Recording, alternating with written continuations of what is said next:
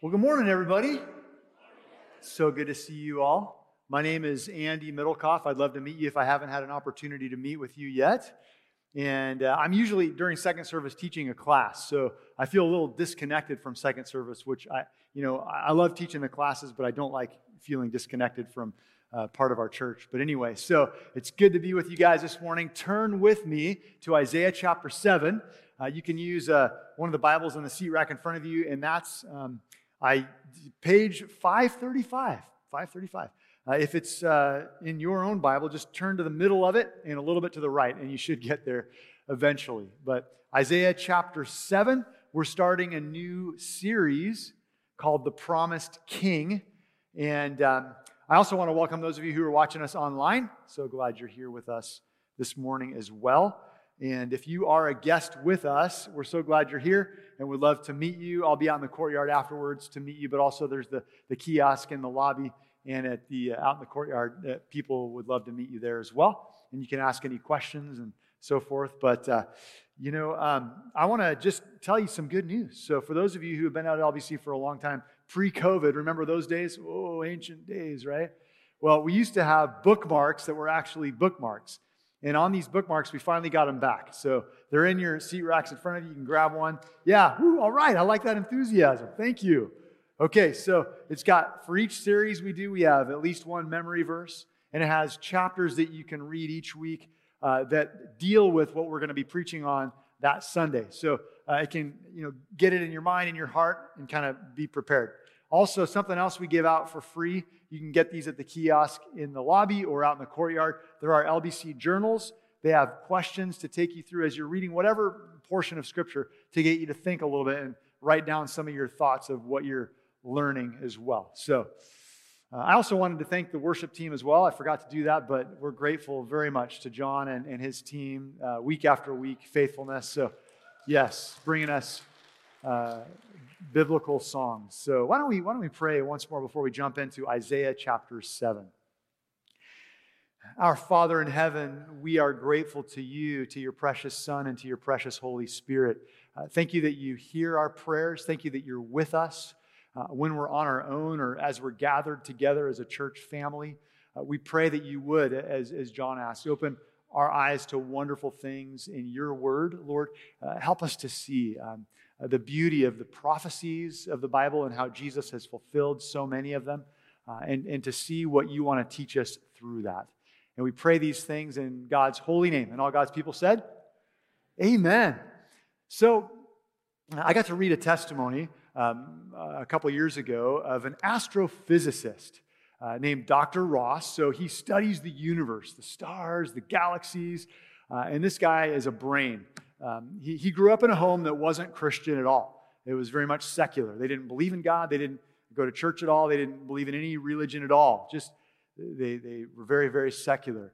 And at the age of seven, he became fascinated with the universe and so he would go to his library at school, read every book there on the universe. Then he went to the public library, read every book on that. Then he went to the junior high, then to the high school, then to the universities when he was still fairly young. He began to read everything he possibly could read about the stars, the sun, the moon, the universe. And uh, at a certain point, he, he just thought, man, there has to be a creator. There has to be an intelligent designer for this vastness, this design that I see that can't happen by accident. There had to be a designer. And he said, Who is this? I must find out who this is. So he began to look at religious book after religious book, looked at uh, the books of the Hindus, the books of the Buddhists, the books of the Muslims, etc., etc.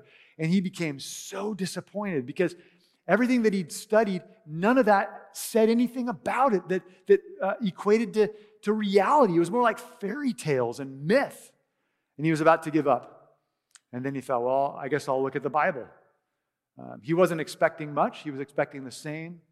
But when he opened the Bible, he began to see, wow, this fits right with what I've been studying in the universe. And it made him decide, I'm going to study this thing to figure out if this book is true.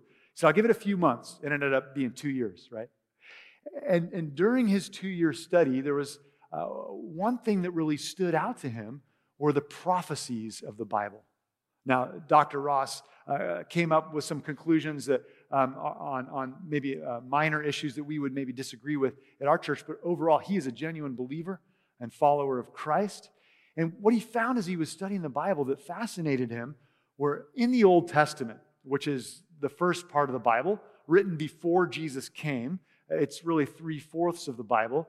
It had a number of prophecies, uh, clear, straightforward prophecies about the coming of the Savior of the world, the coming of the Messiah, the Christ. And he began to see these and see how many there were. He saw there were dozens and dozens of these prophecies and how Jesus fulfilled these prophecies. So, in fact, um, I have a pamphlet right here put out by Rose Publishers that's really, really good. They have a lot of good uh, pamphlets, but this one is called 100 Prophecies Fulfilled by Christ, right? So, front and back, it just has the verses and the references to 100 of even more that Jesus fulfilled at his first coming. And the Bible shows that he's going to fulfill even more at his second coming. But so Dr. Ross was looking at these, and, and in, with the mathematical mind he has, he decided to come up with an equation. He thought, well, what if just one person, what would be the chance of one person fulfilling even just 13 of all the prophecies the Old Testament has? What would be the likelihood or the chance of that? So he came up with this and found this out. He said it'd be one chance in 10 to the 138th power, okay? Now, that's a number we use all the time. That's boring, right? So I realized that what that means is it's uh, one chance in 10 with 138 zeros after it. Okay? So hopefully you'll see that's right. So you can count them, see if I got it right, but I'm pretty sure that's 138 zeros after the 10. So that old saying, you know, you're one in a million, babe, that's, that's weak now. You have to say you're one in a 138th power. What a 10 to the 138th power, babe, right? So basically, this is practically impossible for a person to fulfill 13 of the Old Testament prophecies. But again, God loves to show that He's in it when He does the impossible. And we're going to see that this morning in a number of ways. And so, um, just to, to, to, look at, so what were some of the prophecies that Dr. Ross was looking at? Uh, now, there are more than 13, but I'm just going to go sh- show you 13 and remind you of 13 this morning just to go along with his kind of calculation. So let's look at 13 briefly, and then we're going to go more deeply into two of them this morning. So, um, looking up at the screen, uh, the Old Testament prophesied that Christ would be an offspring of Abraham, of Isaac, and of Jacob, and Jesus was. Another prophecy was that Christ would be of the Jewish tribe of Judah, and Jesus was. Of the 12 tribes of Israel, from Judah would come the Christ, the Messiah. Uh, thirdly, Christ would be born as a king from the offspring of David, and Jesus was from the tribe of Judah, from the family of King David. Also, uh, prophesied Christ would be born in the town of Bethlehem in Israel, and Jesus was. Another Old Testament prophecy was Christ would be born of a virgin. That's impossible, right? That's right, unless God is in it. And Jesus was born of a virgin. Another prophecy Christ would be eternal, and Jesus was and is. Another prophecy Christ would be rejected by his brothers, and Jesus was. You can read that in John chapter 7. His brothers mocked him and did not believe in him until his resurrection. Um, next, another prophecy Christ would make the deaf hear, the blind see, the crippled walk. And that's exactly what Jesus did over and over again. Another prophecy Christ would be sinless, the only sinless person ever to live. Or are there any sinless people here? No, I didn't think so. um, and Jesus was sinless. Another prophecy Christ would be sold for 30 silver coins, and Jesus was sold for 30 silver coins. Another prophecy Christ would be beaten, mocked, and spit upon, and Jesus was. Christ would be wounded and killed for our sins, and Jesus was and also another prophecy of Christ uh, that he would rise from the dead. And he did. This wasn't just some new thing Jesus came up with he, when he was here, oh, I'm going to die, but I'm going to rise from the dead. No, that was promised and prophesied in the Old Testament hundreds of years before Jesus came. So, um, skeptics, people who don't believe in Christ, people who don't believe in the Bible, really struggled with this and said, there's no way that these prophecies in the Old Testament could have been fulfilled by Christ. So maybe what happened was that Christians went back and sort of wrote them into the manuscripts, the, the copies of the Old Testament, to make it look like Jesus fulfilled these things, right? So, how are we going to prove that wrong? Ah, the discovery of the Dead Sea Scrolls, right? Towards the end of uh, the 1940s, the Dead Sea Scrolls were, were uh, found near the Dead Sea, and I've had the privilege of getting to go there and see some of these, and some of you have as well. Uh, but it's fascinating, and you'll see one example of a, one of the Dead Sea Scrolls up there. Um, almost every book of the Old Testament was found in the Dead Sea Scrolls. Um, and, and, these were dated, when they dated them, they were dated back to about 100 to 200 years before Jesus was even born. Okay, so now uh, scholars are able to go back and look and see, oh, exactly what we have in our Bibles today, all the prophecies that we have in our Bibles today were there in the Dead Sea Scrolls. There's no way Christians could have gone back and added that in there. It's clear. Christ fulfilled those prophecies. He did the impossible. One person could not fulfill all those prophecies unless God is in it. Can I hear an amen to that? Amen to that. So this morning, like I said, uh, uh we're starting this, this new uh, series, short series, uh, called The Promised King. And our hope as we look at some of these prophecies is to uh, uh, stir within you some faith in God, faith in his promises, that he's a God who makes promises and he's a God who keeps promises. Uh, faith in his second coming, hope for his second coming, and also trust and hope in his holy Bible. That's our hope and our prayer for this series as we go through it together. So this morning, we get to look at two phenomenal prophecies about Christ that were uh, given 700 years before Jesus was born uh, Isaiah chapter 7, verse 14, and secondly, Isaiah chapter 9, verses 6 and 7. So before we jump into those, though, I need to give you a little bit of the historical background. Because when this prophecy about the virgin birth is spoken by Isaiah, it's a little like, wait a minute, how does this, what does this have to do with anything? So to understand the context is really going to help us to understand the prophecy. So bear with me as I give you a little bit of background here. So we just finished uh, preaching through on Sunday mornings First Samuel, although we kind of did a speed one at the end there, covered like five chapters in one sermon. And in First Samuel, we saw that Israel finally got what they wanted. They got a king, King Saul. That didn't go very well. Uh, God anointed a second king, King David. When we get to Second Samuel, if you want to go on and read that, I would encourage you to do that. In Second Samuel 7, write that down. Second Samuel chapter 7, one of the most significant chapters in the Old Testament. It's significant because it's there that God made a covenant with King David. And he said, King David, I'm going to promise you this that when you die, you're going to have a son that will sit on your throne. When he dies, he'll have a son, and he'll have a son, etc., etc. You'll have a dynasty of kings, something that Israel has not ever had. You're going to have a dynasty of kings. And ultimately, here's the biggest promise is that one of them would be the Son of God, the ultimate king, the final king who is the Savior of the world, the Messiah, the Christ that's going to come through you, David. And that's why Jesus is called the Son of what? David. He's called the Son of God, he's called the Son of Man, but he's also called the Son of David as well. Uh, sadly, a couple generations after King David, uh, the, the, the kings of Israel rebelled against God, and so God disciplined them as he always faithfully does. He disciplines us. So he divided the kingdom into two. So the northern kingdom was called Israel, the southern kingdom was called Judah after the tribe of Judah. And because of God's faithfulness to his covenant, he said, You know what? I'm going to continue to allow, even though there are rebels against me, I'm going to allow David's descendants to be the kings of Judah, of the southern kingdom, right? So that's part of God's amazing grace. And that's where we come now to chapter 7 of Isaiah.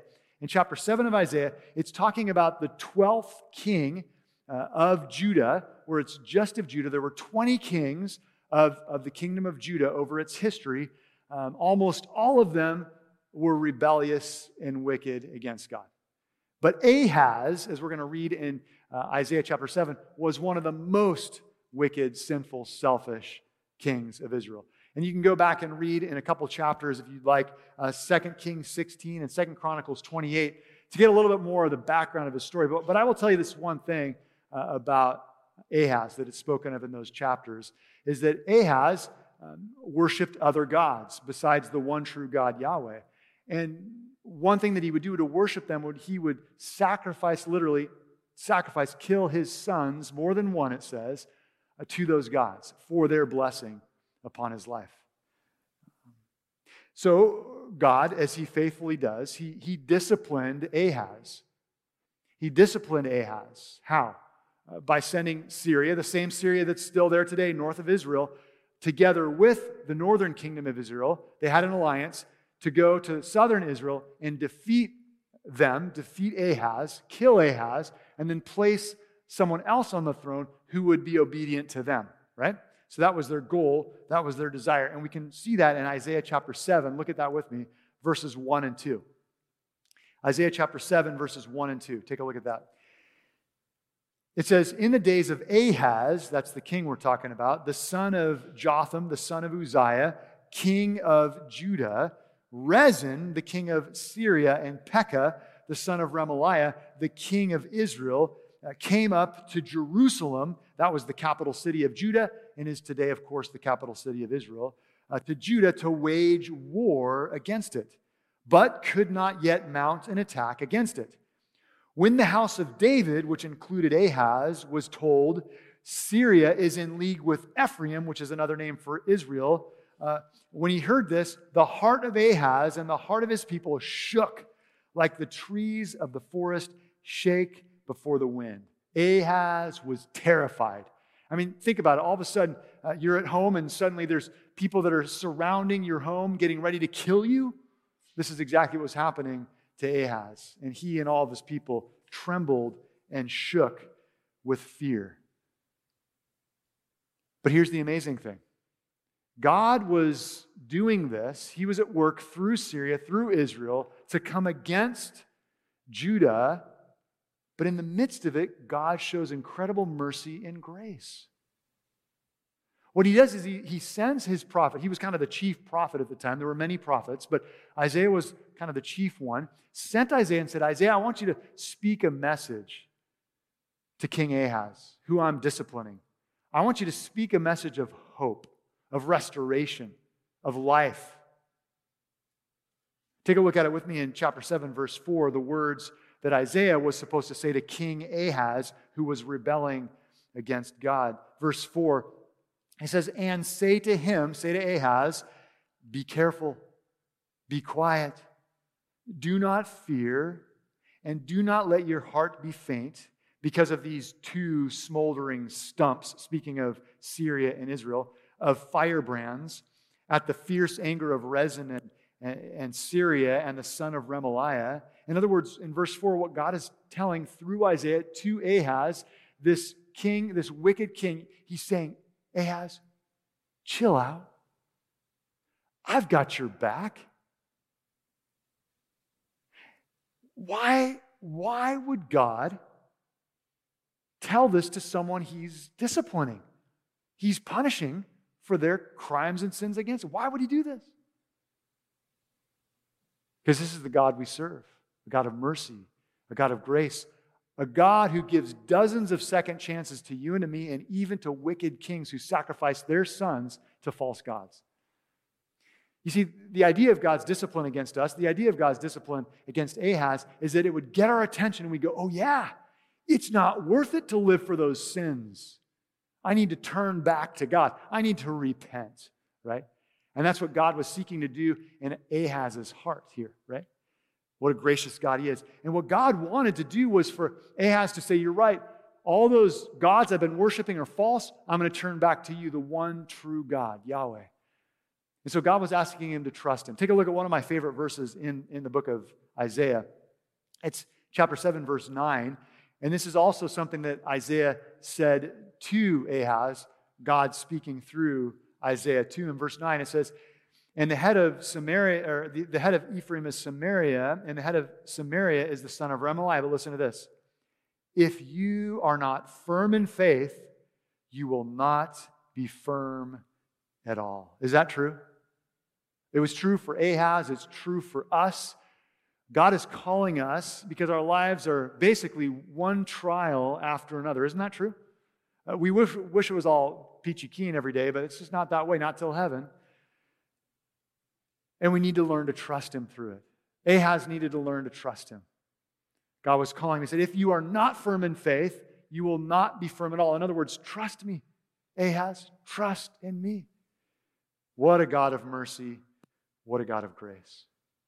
So then let, us take a look now at, at, the prophecy. In the midst of this, this is the background, this is the setting. Um, what does God say to Ahaz? Okay, verse 10. Verse 10 sets up the prophecy. Verse 10 it says, And the Lord spoke to Ahaz, of course, through Isaiah. And, and he says this Ahaz, ask a sign of the Lord your God. Let it be as deep as Sheol, which is the grave, the place of the dead, or as high as heaven. But Ahaz said, I will not ask, I will not put the Lord to the test. Okay, let's pause and think about what's going on here. What is a sign? God says, I'll give you a sign. Uh, a sign is something that could be very clearly seen uh, to show that, to prove that God would help fight against or, or defeat Syria and Israel against them. It was a sign, it was something visible, something tangible that, that Ahaz could see and go, okay, I believe God now. I believe he's going to help me, right? That's a sign. Um, wouldn't it be great if God just came to you and said that? Ask for a sign and I'll give it to you, whatever it is, right? And, and the amazing thing here uh, is that he says, as deep as Sheol or as high as the heavens. In other words, don't ask me for something small, Ahaz. Ask me for something absolutely miraculous to be a sign to you that you will know I will come to your aid. So, of course, Ahaz is going to say, Yes, this is the opportunity of a lifetime. I've never heard of this happening to any other king of Israel. This is awesome, right? No. No. Verse 12. Take a look at that. It says, But Ahaz says, I will not ask, and I will not put the Lord to the test. I will not put the Lord to the test, huh? Sounds pretty spiritual, doesn't it? You know, because that's scriptural, right? You shouldn't put the Lord to the test. And that's the interesting thing. Often when we're sinning, we sound more spiritual than ever before. Glory be to God. I'm having a better relationship with Jesus than I ever had. No, you're not.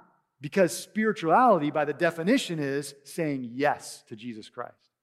As soon as we say no, you or me, we are the leaders of our life, no longer God. And that's the opposite of spirituality. So Ahaz, thinking he sounded spiritual, I'm not going to put the Lord to the test. He says no to God. In other words, what, what he's really saying to God is, no, I'm not going to trust you.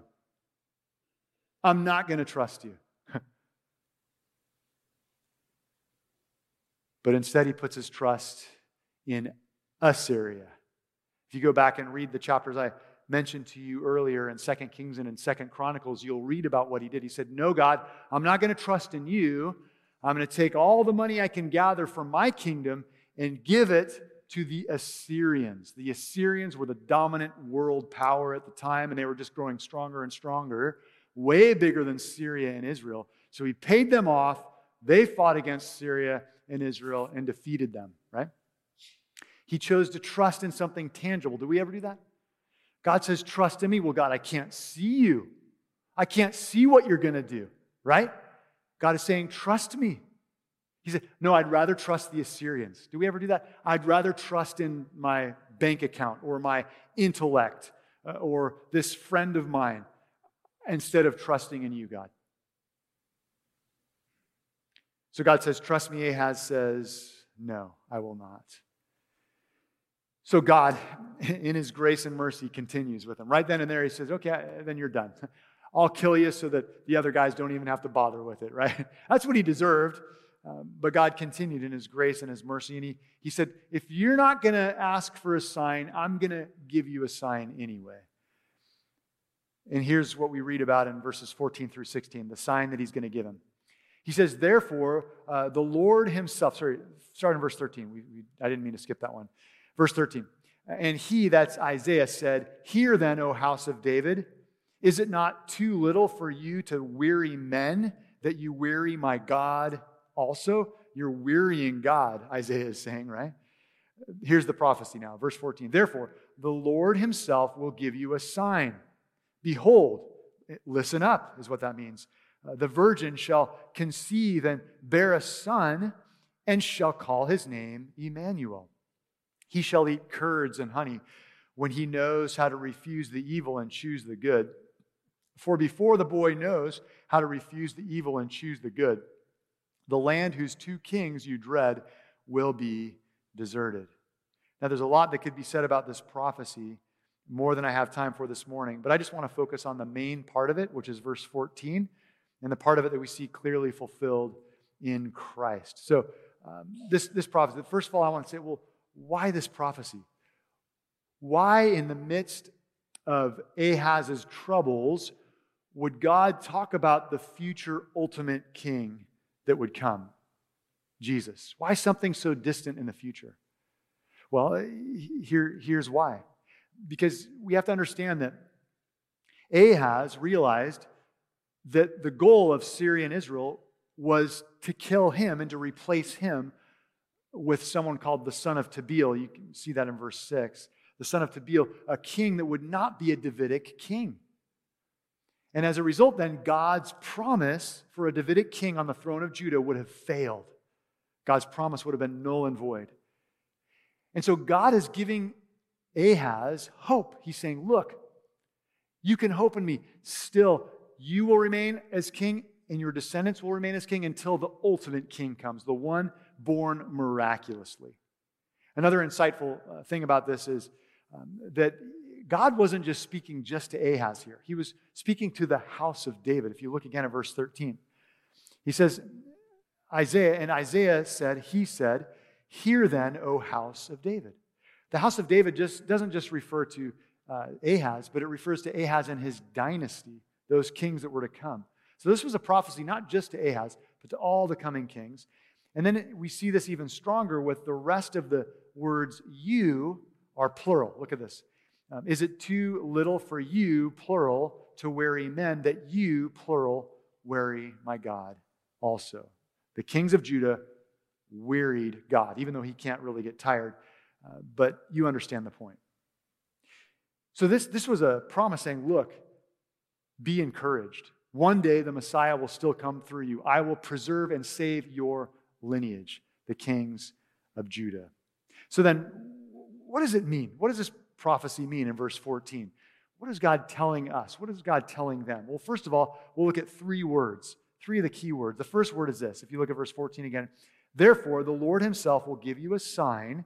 Behold, or listen up, the virgin shall conceive and bear a son. First, we're going to look at the word virgin. If you're following in the notes, here's what it's basically saying is a virgin would miraculously conceive and give birth to a son. The word virgin then meant the same as it does today. Um, some have come across, some skeptics have said, well, what if that Hebrew word doesn't always mean virgin or means something more like young woman rather than virgin? Well, when you look at the Old Testament, look at every single use of that same exact Hebrew word, you're going to find that over and over again, it means virgin. Occasionally, it'll mean something else, like a musical note in the Psalms. When the Jewish scholars who translated the Hebrew Bible into Greek, when they wrote the Greek Bible, the Septuagint, they used a word in Greek that could only mean virgin. And that's the word that then in the New Testament, the author of the New Testament of Matthew used that same word that could only mean virgin. So this is speaking of someone who was of marriageable age, but not yet married, and therefore understanding that it was a virgin. Now, you read that and you go, well, that's impossible. How could God have a virgin um, conceive and bear a child? It's impossible. Exactly. Once again, God is trying to show he's the God of the impossible. And to make a sign really a sign, he wanted to do something significant, something miraculous. Remember, God said to him, Hey, ask for anything you want, as, as high as the heavens or as deep as Sheol. He didn't ask for it, so he says, I'm going to give you a completely miraculous sign so that when it happens, no one can say, Oh, that wasn't, that wasn't a sign from God. You know, um, a while back, I had the opportunity to meet a Muslim imam. An imam is kind of like a pastor of a, of a, a mosque, right? So I was at Riverwalk with my wife, just you know walking around, and I saw this man uh, bowing to uh oh, did I go out? No, am I still there? Yep. I saw this man bowing to Mecca. I guess this thing didn't want me to say Mecca on the microphone. Sorry. Um, so he's bowing to Mecca, and I, I came up to him after he was done praying, and I, and I realized, because they pray five times a day, right? And so I said, Are you Muslim? He said, Yeah. And so we talked a little bit. I said, Hey, would you ever, could I ever take you to lunch? You know? He said, Yeah.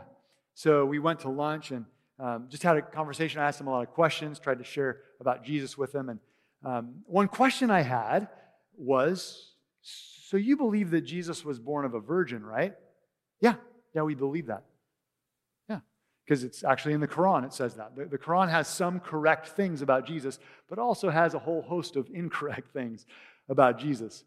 And so I said, Oh, okay. Well, do you believe, or does Islam teach that anyone else was born of a virgin? No, no, only Jesus. No other prophet, because they believe in hundreds and hundreds of prophets. No other prophet born of a virgin. Oh, okay. So, well, doesn't that make Jesus pretty special and unique? And he said, Well, uh, you know, scientists have discovered that some insects can become pregnant without a mate. I didn't know what to say to that. But now I'm kicking myself because I came up with the perfect answer. Mary was not an insect. right? Shoot, I wish I could go back and say that. But and, and for the I tried to get back together with him and he never did. Um, but I, I, was trying to show him in the conversation, look how awesome Jesus is. Like, let's look at Jesus, right? And, and so I'll, I'll reiterate that with us. Is Jesus the only one in human history besides Anakin in Star Wars that's been born of a virgin? Isn't he the only one? Doesn't that make him extremely unique and special?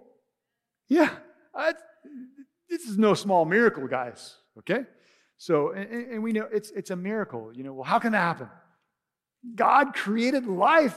He can create a baby in Mary's womb. It's not a problem for God, right? So let's not get hung up on those details.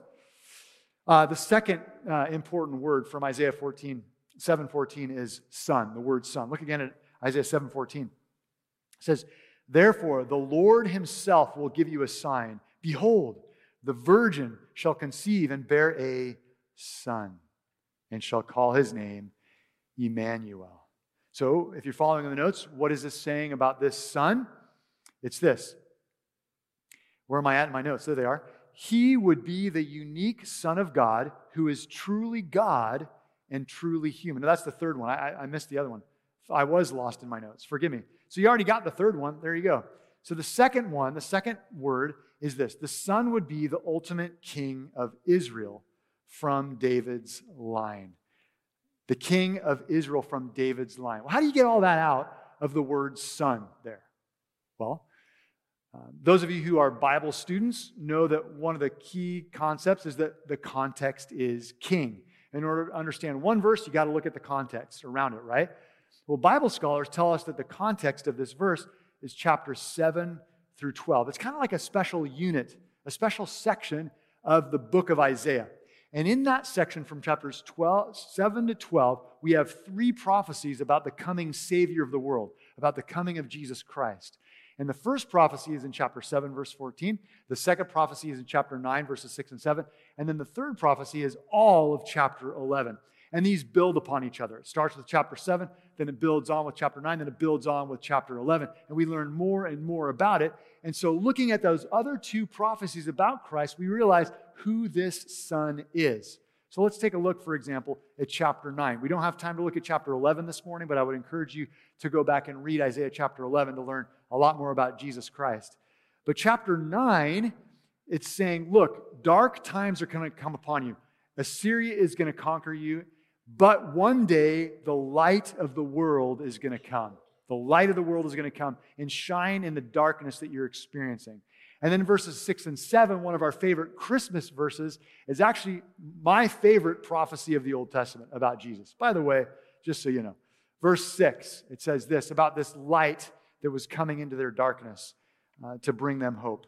Verse six, it says, Where's this hope coming from? Ah, for to us a child is born. To us, a son, oh, there it is, a son is given, and the government shall be upon his shoulders. Oh, wow, this guy's going to be king. and his name shall be called Wonderful Counselor, Mighty God, Everlasting Father, Prince of Peace. Of the increase of his government and peace, there will be no end. And on the throne of who?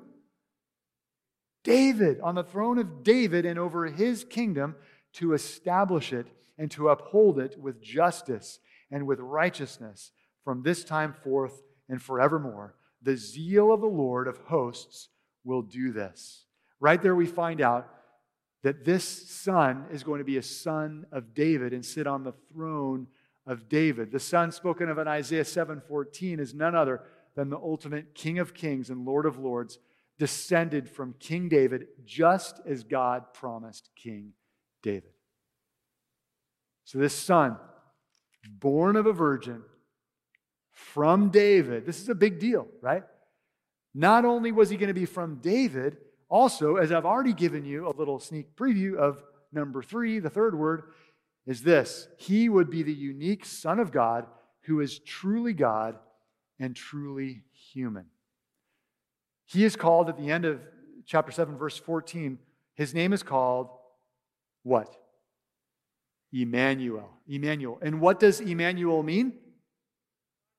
God with us. What a beautiful name, right? He's called God with us. Now, in the Old Testament, even in the New Testament, often people were called a name uh, to, for something significant about who they were, right? This was how it was done back then. So, for example, Jacob, when he and his brother, his twin brother Esau, were born, Jacob was grabbing onto the heel of Esau, right? And so the name Jacob means heel grabber. So you're going to name your next son Jacob, call him heel grabber, right? Now, heel grabber in Hebrew had the idea of a deceiver. So what did Jacob do over and over in his life? Deceived, deceived, deceived, over and over in his life. God still had mercy and grace on him, though. So then, this son, though, wasn't going to be called Jacob or any other thing. He was going to be called Emmanuel, God with us, to tell us something about who this child was, who this son was going to be. And then in Isaiah chapter 9, verse 6, which we've just read, turn back to that, it clarifies it even more. That this son would not just be a descendant of King David, fulfilling the Davidic covenant, but he would also be God in human flesh. Uh, chapter 9, verse 6, again it says, For to us a child is born, to us a son is given, and the government shall be upon his shoulders, and his name shall be called Wonderful Counselor, Mighty what? Mighty God, Everlasting Father, Prince of Peace. Only God has the right to have the title Mighty God. And in chapter 10, verses 21, God, Jehovah, Yahweh, is called Mighty God. Here, Jesus is called Mighty God. He is God. How in the world could somebody be both human and God? God can do anything he wants, but God did it through the miracle of the virgin birth. You see, he was human because he came from Mary, he was God because he came from God. God did a miracle in her womb. He was born the Son of God and the Son of Man. What an incredible miracle that is. So then, did God fulfill this prophecy? It's not a trick question. Did he fulfill it? Yes, praise God that he did. Take a look up on the screen just to remind us that God fulfilled this prophecy. talks about in Matthew uh, chapter 1, also in Luke chapter 2. Uh, but Matthew chapter 1, it says this um, But as he, that's Joseph, considered these things, behold, an angel of the Lord appeared to him in a dream, saying, Joseph, son of David, do not fear to take Mary as your wife, for that which is conceived in her is from the Holy Spirit. She will bear a son, and you shall call his name Jesus, for he will save his people from their sins. Thank you, Jesus. All this took place to fulfill what the Lord had spoken by the prophet. Behold, the virgin shall conceive and bear a son, and they shall call his name Emmanuel, which means God with us. Just as God promised, it happened. The God of the impossible did the impossible to be a sure sign, not only to David and his lineage, but also to us who would choose to look at it and believe in it. How do we respond to this? How do we respond? Let me just give you four ways to respond to this beautiful truth of God fulfilling these prophecies. First of all, if you're following the notes, because God fulfilled his prophecies and his promises, we can truly trust in him. Ahaz had the opportunity of a lifetime. Ahaz had the opportunity to trust in him, but he said no. When we come across a situation where we're struggling to obey God and trust God or see our way through the trial, the hardship, whatever it may be, God wants us to say, Yes, I choose to trust in you. Trust in the Lord with all your heart and lean not on your own understanding. Don't be like Ahaz who called out to Assyria, Help me, help me. Call out to God, Help me, God. I'm trusting you. I don't see you, but I've seen you in the past. Help me. I'm trusting you for today. Because life really is a series of trials, isn't it? One after another after another. And sometimes they pile up all at once. And you're going, Where is God? Do you even care for me? And then you stop and you say, No. You got to preach to yourself, as John always tells us preach to yourself. God is with me. God is for me. He's got a lesson for me in this. He's going to show himself through this trial to me. I'm going to trust him. God is saying to us this morning, Look at how I've been faithful to my word in the past. I'm going to be faithful to it today, to you, to me. Not just to Ahaz, not just to Isaiah, not just to the kings of Israel, but to me and you today. Secondly, if you're following the notes, how do we respond to the fact that God did fulfill his prophecies and promises and will fulfill? We can have certain hope in him. We can have hope, period, and specifically hope in him, in his promises, in his character. You know, when, when you find people who are considering suicide, why is it? Because they have lost all hope. There's no reason to press on. Why get out of bed in the mornings?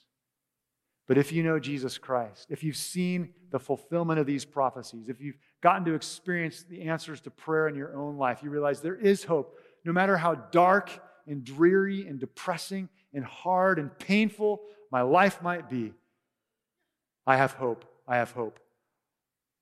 Because God has answered these prophecies, He has fulfilled these prophecies. Thirdly, if you're following the notes, how do we respond to the fact that, that God has fulfilled His promises and His prophecies? Stick with Jesus to the end. Do you guys ever have doubts? I have doubts sometimes. Do you ever go through trials and you wonder, is it really worth it? You look at other people who aren't Christians and are living however they want. They seem to be having an easier life, a better life in some ways. Why, why, why continue? What the prophecies and promises show us is just as certainly as He sent His Son, fulfilling the prophecies of his first coming, he will fulfill those for his second coming. Jesus is coming back. Jesus has sent the Holy Spirit. He lives in us now. Stick with Jesus. Never give up. Those of you going off to college, you're going to hear professors uh, give very eloquent reasons why the Bible is wrong, why Jesus is not the way. Find answers to those questions. We are here to help you find answers to those questions. We don't know all the answers, but we can help you find them. Stick with Jesus no matter what. No matter how many doubts you go through, no matter how many trials you face, stick with him. It's worth it. He's the way, the truth, and the life. Fourthly, if you're following the notes, um, how do we respond to the fact that uh, he has fulfilled these prophecies and promises? Believe that the Bible is true and it's his inspired word. That we can trust this book right here. It's not just another book, it's not just another religious you know, um, thoughts of, of religious opinions. This is the Creator speaking to us through the words of this book so that we could know Him, so that we could have hope, so we could have faith, so that we can know how to obey Him, so that we can have the strength we need, the wisdom we need for every trial we face. So Ahaz, at the end of his life, said no to God. What will you choose to say to God? And maybe there's someone here this morning that's saying, you know what, I, I've, I've never really said yes to Jesus at all um, maybe I should. Maybe these prophecies are a proof that Jesus is the real Savior that I need. I'd love to talk with you afterwards, or John, who's standing up here, anyone on the stage, anyone with one of these on, ask, hey, how do I get right with God? How can I have a peace with God?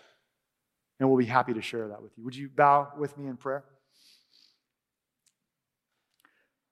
Father, we thank you. We thank you, Jesus. We thank you, Holy Spirit. Thank you for the reminder this morning from your word, your true, inspired, trustworthy words.